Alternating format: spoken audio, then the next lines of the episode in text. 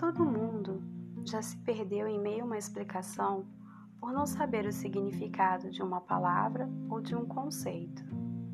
Nos próximos áudios, vocês terão conceitos e palavras sendo explicadas para melhor entender as aulas de história.